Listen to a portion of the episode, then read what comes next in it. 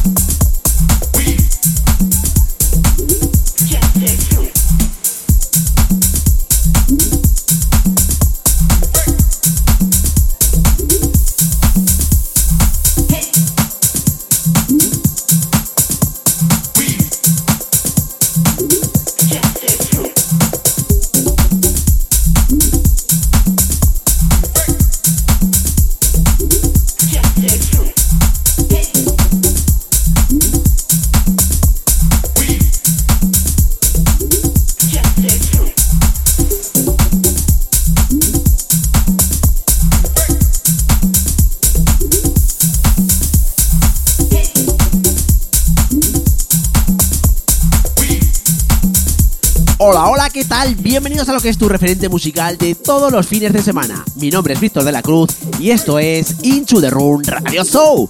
Hoy es el día en el que remontaremos nuestra cita mensual con todos los temas más candentes de la actualidad musical, con la sección de Julio Posadas al detalle. Una tertulia que no va a dejar indiferente a nadie, ya que vamos a hablar de los principios de la producción y la importancia de la mezcla final.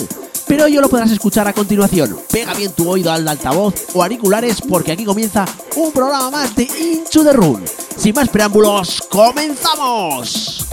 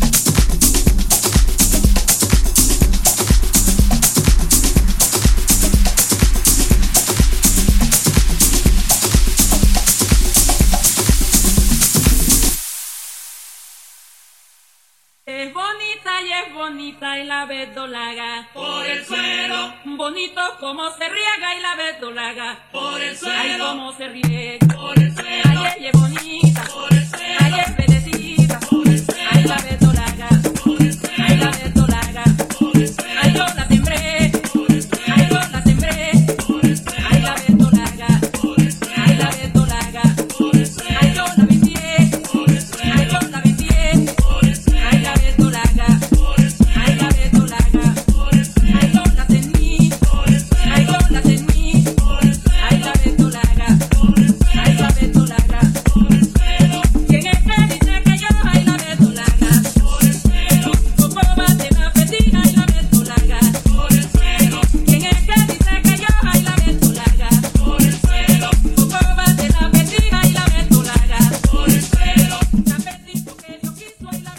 Como siempre es todo un placer tener con nosotros mensualmente a Julio Posadas con su sección Al Detalle, donde nos explica todo lo referente del mundo del D J y la producción. Y tenemos el placer de tenerlo hoy aquí. Hola, ¿qué tal, Julio? ¿Cómo estás? Muy buenas, Víctor, ¿qué tal todo? Pues la verdad es que muy bien y como siempre tenerte, el placer de tenerte hoy aquí. Eh, por cierto, coméntanos un poquito porque por lo que hemos visto por las redes sociales, porque como siempre te seguimos con lo de setenta y tres Music Academy, eh, habéis terminado lo que es eh, los cursos de D J y producción, pero vais a comenzar unos nuevos. Coméntanos un poco dónde se puede eh, la gente apuntar a ellos. Bueno, nosotros, eh, como ya sabes, y, ya, y ya algunos de nuestros seguidores ya contaron un poquito de lo que vamos haciendo en la academia, el mes de octubre del año pasado comenzamos eh, a abrir eh, la Academia setenta y tres Music eh, y luego en enero empezamos a hacer los primera, la primera promoción de los cursos. La acabamos el, a finales de, del mes de, de marzo y hemos comenzado una nueva este mes de abril, en la cual ya se han inscrito pues gran parte de, bueno, pues, de los asistentes que nosotros queremos recibir aquí en la academia.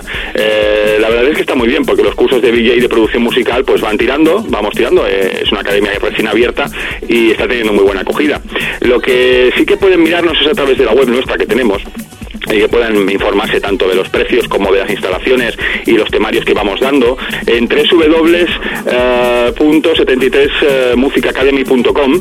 eh, ahí es donde pueden ver todo lo relacionado con nuestra academia, todo lo que hay, todo lo que damos, tanto los cursos de D J como de producción musical y también de producción musical avanzado, los módulos que vamos eh, añadiendo con gente que viene de fuera, eh, profesionales del sector que, que enseñan sus trucos en las masterclasses, en módulos especializados, por ejemplo, de diferentes plugins o V S Ts que hay en el mercado. Todo muy bien adaptado a las necesidades que hoy en día pues van teniendo la gente, ¿no? Es, es decir, eh, un sitio donde se puede practicar con una estación de trabajo individual por cada alumno, donde pueden entrar uh, pues desde un ordenador eh, individual para cada, para cada estudiante, equipado con la máxima tecnología, con mesa de control de sonido, con una controladora de D J, con una tarjeta de sonido, todo equipado con auriculares en el enlace directo con el profesor. O sea, tenemos pff, infinidad de cosas para que todo el mundo que venga aquí a la academia pues pueda aprender tocando, que ese es en definitiva nuestro lema. También por lo que hemos visto en las redes sociales, también estáis haciendo cursos gratuitos. Hace poquito hicisteis el de crear un tema con Julio Posadas. ¿Cómo fue la experiencia? ¿Y vais a realizar algún otro curso? Bueno, nosotros hemos hecho este este curso que lo vamos a realizar este este viernes, eh, que ya está a puntito, ya, ya la gente ya está, todo el mundo, hemos copado todas las plazas.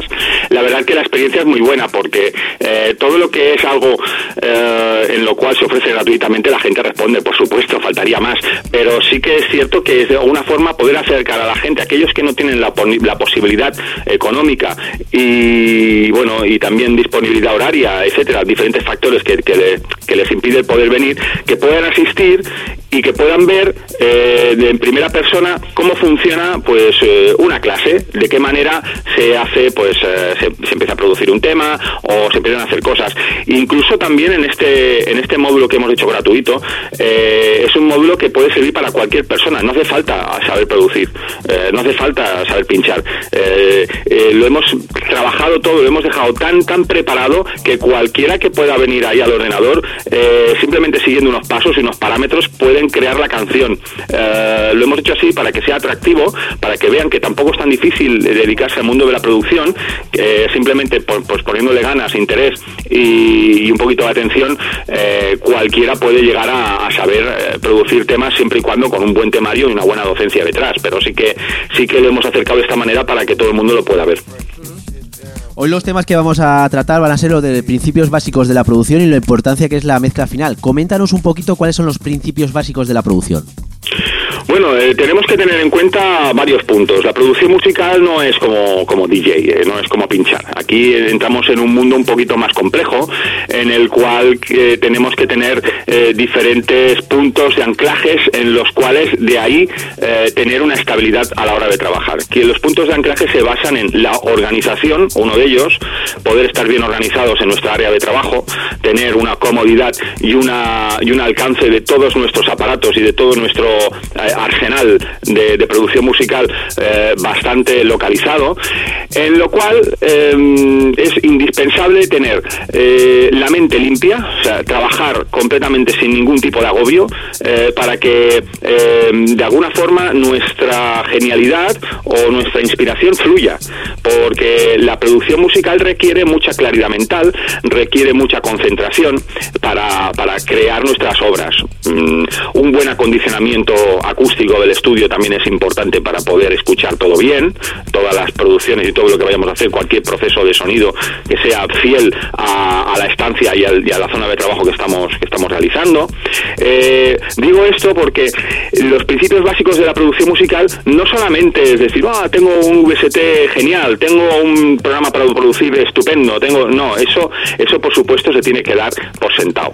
Pero hay gente que se olvida que una de las cosas fundamentales para poder tener o para poder producir es que en tu uh, estancia, en el home studio, lo tengas todo mm, bien sonorizado, bien organizado, una uh, dentro del ordenador una buena colección de uh, todo organizado de, de, de librería de sonidos, una buena colección de V S Ts y plugins que solamente utilices, o sea, no por tener muchos V S Ts, no por tener muchos plugins eh, eh, vamos a producir mejor. Lo que vamos a hacer es tener mucha cosa, pero no vamos a especializarnos en nada. Es preferible eh, tratar aquello que tenemos, experimentarlo y exprimirlo y sacarle mejor rendimiento, y cuando ya estemos completamente seguros de que aquello ya nos da un rendimiento, vamos a por otra cosa, pero todo tiene que ser paso a paso. Yo recomiendo siempre a aquellos que empiezan en la producción musical que lo que tengan, lo usen. Que lo que tengan lo usen y que le saquen un buen partido. Esos son uno de los principios básicos de la, de la producción.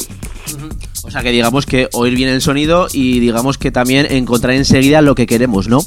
Exactamente. Eh, nosotros tenemos una, una gran cantidad de información. Cuando encendemos el ordenador, antes teníamos la información con el hardware. O sea, teníamos una gran mesa de sonido, eh, teníamos una serie de sintetizadores, de multiefectos, de cosas que teníamos en el estudio y lo teníamos ahí muy bien ubicado porque sabíamos qué es lo que teníamos. O sea, estaba ahí, era visual.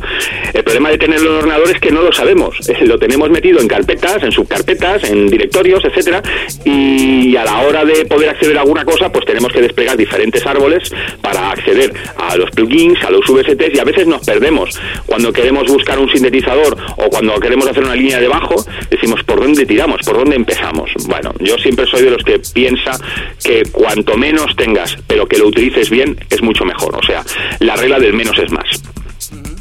Bueno, y además me imagino, pues también dentro de lo que eh, estamos hablando, también hay otras técnicas como pues la compresión, la ecualización y demás, que dentro de lo que es en los cursos eh, explicáis cómo, cómo han de, de manejar los, los, los alumnos, ¿no? Sí, sí, sí. Nosotros en los cursos partimos de unas reglas básicas de producción. Lo que enseñamos primero en, en las diferentes fases que dura el curso de producción musical de iniciación, eh, enseñamos a, primero de todo a organizarse. Luego, después de la organización, a saber tratar el audio. La edición de audio es fundamental para un curso de producción musical. Saber editar el audio, saber comprender una onda de sonido, saber qué partes dispone una onda de sonido. Luego entramos eh, en el mundo MIDI, empezamos a hacer un poquito de síntesis, análisis de sonidos, intentar convertir y, basados en los cuatro ejes fundamentales de formas de onda, desde la triangular, desde la cuadrada, la senoidal o la diente de sierra. Eh, empezamos a, a saber un poquito también a movernos dentro de los, de los plugins de efectos, como por ejemplo compresión, compresores, delays, ecualizadores, eh, reverbs, todo ese tipo de parámetros que sirven para poder realzar o matizar o dar eh, algún tipo de, bueno, pues de envolvente o de, eh, de tratamiento a un sonido. Eh, todo esto lo vamos dando eh, cronológicamente, paso a paso, eh, sabiendo que se hace una cosa al principio que luego conlleva a realizar otra cosa posteriormente. En el curso de producción musical siempre cuidamos todos esos detalles para que cuando termina el curso podamos saber construir una canción de principio a final, saber en qué partes, cómo funcionan los breaks, cómo realizar nuestros efectos, cómo realizar pistas de grupo, cómo realizar pistas auxiliares, cómo enviar pistas o perdón, cómo enviar efectos a través de otras pistas para hacer retornos. O sea, tenemos diferentes formas de trabajar para, bueno, pues para realizar un buen trabajo en la producción musical. Bueno, y una vez ya he sabido, bueno, te, he escuchado bien, tener todo bien organizado y saber a tratar lo que es el audio, lo siguiente es la mezcla. Coméntanos un poco cuáles son los conceptos que tenemos que tener en la mezcla para que todo suene perfectamente. Bueno, es, la mezcla es el primer paso de la cadena de mastering. Eh, la cadena de mastering dispone de diferentes parámetros para que luego al final la producción suene correcta, suene bien, suene eh, como tiene que sonar, todo equilibrado. Tenemos eh, la mezcla tenemos tres puntos fundamentales, tres ejes fundamentales dentro de la mezcla. El primero es la dinámica. La dinámica es la que controla el volumen o los decibelios de, del sonido. Luego tenemos eh, la frecuencia. La frecuencia es la que controla la ecualización de, de, del sonido en general. Y luego tenemos la panorámica, que es que controla la posición aural del sonido. O sea, en, basándonos en estos tres puntos, dinámica, por una parte, frecuencia, por otra parte, y panorámica, teniendo estos tres puntos, controlamos la mezcla. Eso tenemos que tenerlo bastante bastante claro.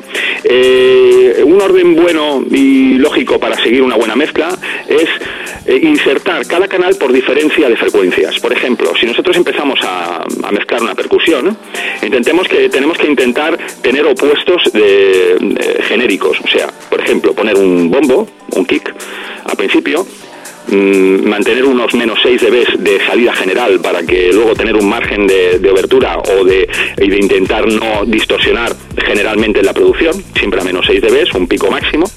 Situar tanto el kick como el open hat y el clap, que serían tres sonidos opuestos y en, en frecuencias, porque el kick trabaja en graves, el open hat en agudos y el clap en medios. Tener esos tres posicionados tanto en frecuencias como en dinámica, basándonos en, la, en el eje principal, que sería el kick, que sería el volumen o el sonido que tiene más volumen en la producción musical. En esos, partiéndonos de esa base, tenemos que ubicarlos. Y estos tres sonidos siempre recomiendo que estén lo más centrados posibles, o sea, siempre en medio, tanto el bombo como el open hat y el clap, porque son los que tienen la dinámica general, son los que dentro de una producción musical, fundamentalmente dentro del techno, dentro del house, son los que marcan la dinámica, son los que marcan el, el, el volumen de la canción, y estos tres tienen que estar en medio. Luego los matices que vayamos completando, desde rides como shakers, como eh, congas, como diferentes elementos de percusión que nos sirven para rellenar aquellos puntos, aquellos vacíos eh, de frecuencias, pues los podemos ir panoramizando. Un, pues un shaker un poquito a la izquierda, un hat, eh, podemos eh, completar otro rango de frecuencia que no está completando el hat principal, pero le podemos dar un poquito de reverb para darle un poquito de profundidad. O sea, todo un, un, diversas formas de elementos que nos hagan que la mezcla sea Eh, equivalente. Tenemos que intentar tener una curva general basada en, en un ecualizador que se aplica desde el máster, y así podemos visualizar en tiempo real cómo va cómo vamos completando la mezcla. Esa es una, una de las cosas a tener en cuenta. O sea, si nosotros eh, estamos trabajando una producción musical, tenemos que ver que todos y cada uno de los sonidos que vamos insertando en la producción, ya a tiempo real, a medida que vamos creando la, la producción, ya la vamos mezclando, porque tendremos una realidad bastante acertada de cómo va quedando la producción a medida que vamos eh, realizándola o que vamos completándola. Entonces, yo mi recomendación siempre es esa, que la mezcla tenga eh, un relleno de frecuencias óptimo, tanto en todo el rango, desde los veinte hercios hasta los veinte mil hercios o veinte kilohercios. Es isla, de esa manera podemos completar una buena mezcla, que en definitiva es la base fundamental de un buen mastering. O sea, si nosotros no tenemos una buena mezcla, el mastering no va a salir bien nunca, nunca. Y otra de las cosas y de los consejos que yo doy es que nunca le empleemos nada, no pongamos ningún plugin activo al máster. El máster, eh, la salida máster del, del D A W, del, del programa de producción musical, yo recomiendo nunca ponerle nada. Debemos conseguir, sin ponerle nada al máster, que la mezcla de general de la producción ya nos suene bien. Porque cuando terminamos la producción y hacemos un bounce de, de todo el tema, Eh, eh, tenemos que exportarlo a un mínimo de bits, de veinticuatro a un mínimo.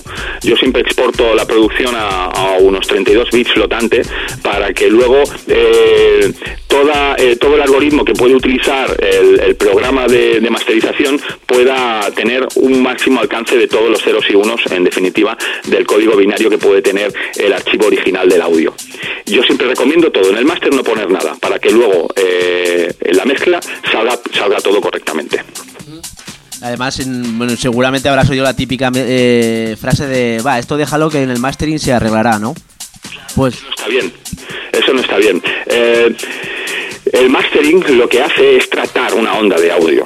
El mastering lo que hace es tratar una onda de audio. Si la onda de audio ya viene deformada al principio, ya viene mmm, demasiado tratada, por mucho que intentemos o intentemos eh, eh, deformarla o, o arreglarla, uh, no vamos a conseguir un resultado óptimo. Lo que tenemos que intentar es, si nosotros tenemos que realzar un audio, porque la primera parte de la, de la cadena de mastering, como he dicho, es la mezcla. Pero cuando ya tenemos una mezcla y tenemos que eh, depositarla, en, en, en ya realizar el trabajo de mastering, lo que tenemos que eh, revisarlo primero de todo es si la salida de esa mezcla general tiene suficiente volumen. Por lo tanto, lo que tenemos que tener es, si ya que hemos bajado, como he comentado antes, menos seis decibelios el kick, para intentar tener un pico máximo de menos tres dB en la general, en la mezcla general de todos los sonidos, porque siempre hay un baremo el que se puede subir un poquito el volumen, por eso de los menos seis dB.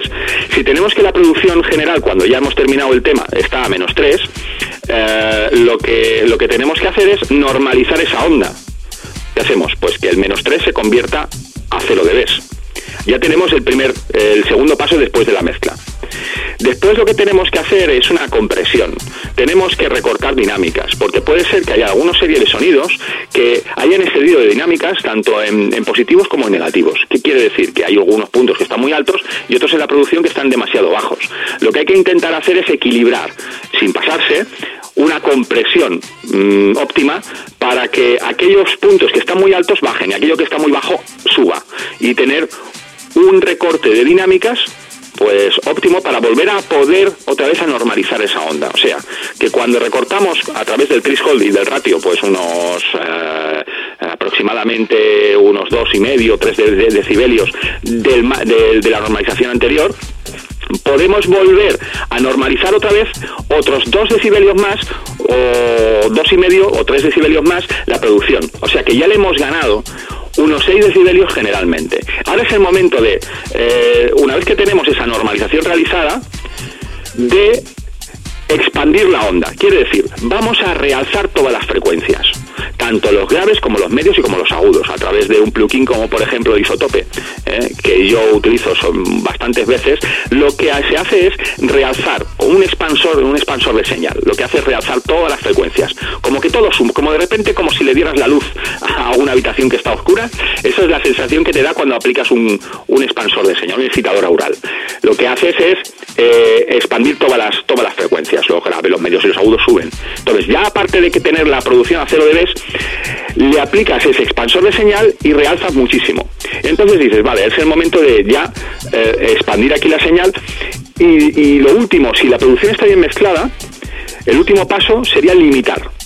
Sería un, poner un limitador, un pequeño limitador, es decir, pues eh, realzar un, un poquito a la onda, pero eh, podemos limitar a, a que haya unos ciertos picos que sigan subiendo, pero que no se paren de los cero dB, y ese sería ya el paso final. Encontraríamos una onda que tiene dinámica, pero que está bastante también bien comprimida y con mucha pegada. Eso es, en definitiva, eh, resumiendo mucho, que aquí hay muchísimo detrás, pero resumiendo mucho cómo se debe hacer una mezcla y un mastering. Como bien has comentado, pues lo, lo principal es que la mezcla esté perfecta para luego poder darle un poquito más a lo que es el sonido, ¿no? Sí, exacto, es así. La mezcla es fundamental, sí, es el ingrediente fundamental de un buen plato de comida. O sea, si nosotros tenemos una buena mezcla bien realizada, todos los procesos que vamos haciendo, que son prácticamente iguales después de la cadena de mastering, dentro de la cadena de mastering, mejor dicho, eso hará que realce la onda correctamente y que todo eh, llegue, llegue a un buen término.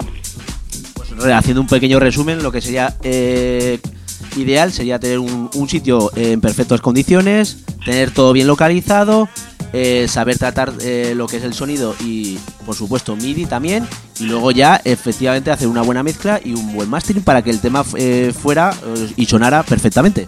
Exactamente, tenemos que tener eh, un sitio adecuado, sonoro, eh, bueno, pues que tenga una buena sonoridad, eh, que cuando escuchemos un kick, un hat, un clap, no tengamos ningún armónico excesivo que nos venga de atrás y que nos venga una resonancia eh, que no que no deseamos, que el sonido que nos viene de los altavoces sea el que el que escuchemos nosotros, no venga rebotado ni por una pared, ni por una esquina, ni por ningún elemento que nos haga que ese sonido no sea el correcto. Nosotros no tenemos que falsear el audio dentro de un estudio de grabación.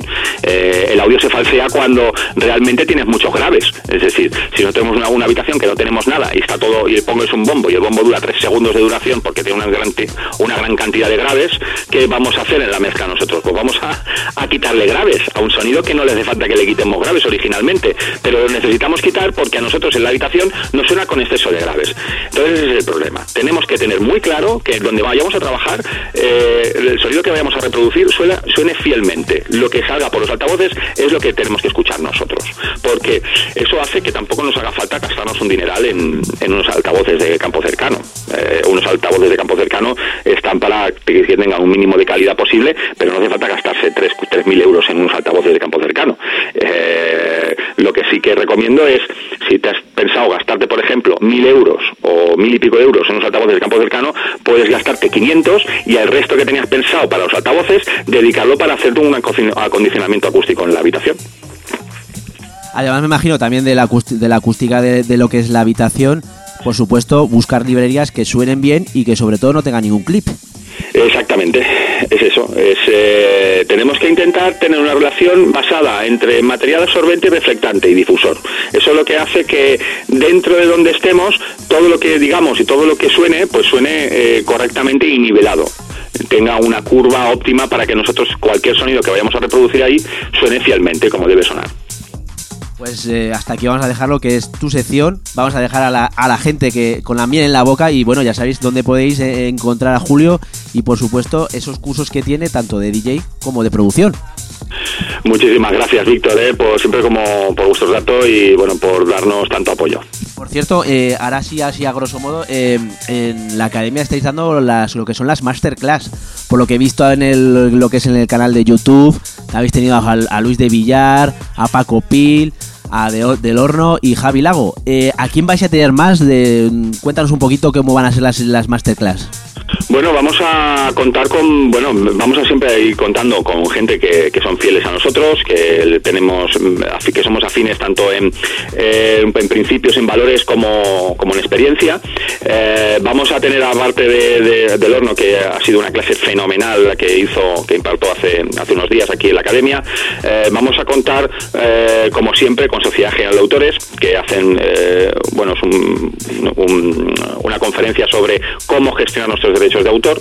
También contaremos con Luis Jiménez, que es el director artístico de Blanco y Negro Music, eh, que son ya son personas que cuentan con nosotros siempre cada, cada temporada de la academia. Y como platos fuertes tenemos a Dimas de Formation, que vendrá también en el curso de producción musical. Tenemos a Piem, eh, a un D J bastante reconocido, que también eh, va a dar clases de, bueno, masterclass de D J. eh, Agatha Fer también eh, va a formar parte del equipo. eh, Daniel Trim eh, también ha formado parte y seguirá formando parte de, de setenta y tres Music Academy. O sea, contamos con gente bastante eh, dispar, ¿no? Eh, y bastante, eh, bueno, pues con muchísima experiencia y muchísimas cosas que contar. Una última preguntita ya. Eh, ¿Esas masterclass son gratuitas o hay que, hay que pagar? Las masterclasses que impartimos aquí en la academia, según el aforo que tengamos, aquí puede entrar todo el mundo, o sea, sin ningún problema, las impartimos gratuitamente. Eh, son cosas que hay que compartir, eh, que también nos sirve como, eh, como gancho para que pueda venir la gente a ver nuestra academia, porque yo sé que ven la, ven, vienen aquí a ver la academia y se enamoran. Eso es una cosa que ya tenemos ganado, porque ven las instalaciones, cómo están equipadas, eh, cómo, cómo estamos especializados con todo nuestro trato, y la gente cuando ve la academia eh, dicen, oh, yo quiero estar aquí. aquí. Eso, y nosotros por eso damos las clases, las masterclasses que, que damos, las impartimos gratuitamente para que todo el mundo que quiera venir eh, pueda verlas. Y ahí de paso pedir información y venir aquí a la academia. Pues nada, Julio, como siempre, todo un placer tenerte hoy aquí en el programa y espero ansioso ya la siguiente sección. Claro que sí, oye, pues un abrazo muy grande, Víctor, y dale un abrazo muy, muy grande a Nandy, ¿eh? De acuerdo, bueno, Julio, un placer como siempre, chao. Hasta luego, adiós, adiós. Ya está aquí la sección de Julio Posadas. Os dejamos con un set realizado por Nandy, ya que hoy no ha podido estar en el programa, vamos a disfrutar de su sesión.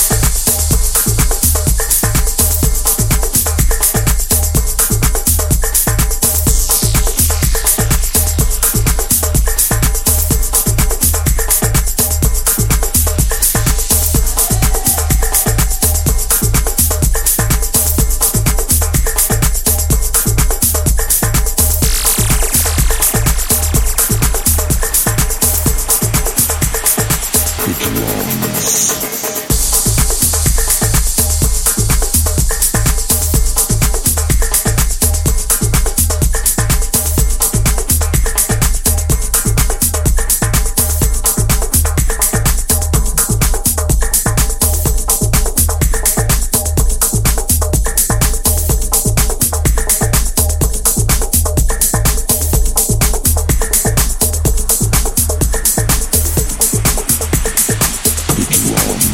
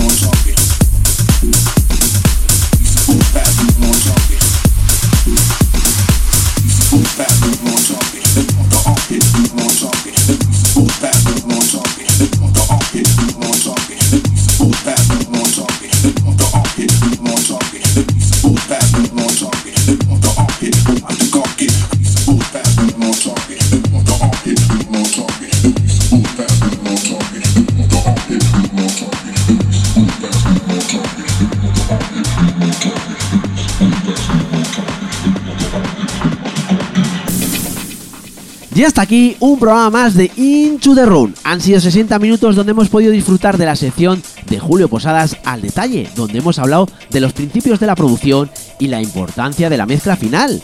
La semana que viene os esperamos con un programa más. Recuerda que nos puedes seguir a través de las redes sociales tanto en Facebook, Twitter e Instagram, simplemente tecleando Into the Room. La semana que viene nos escuchamos en tu dial favorito. Bye bye, adiós.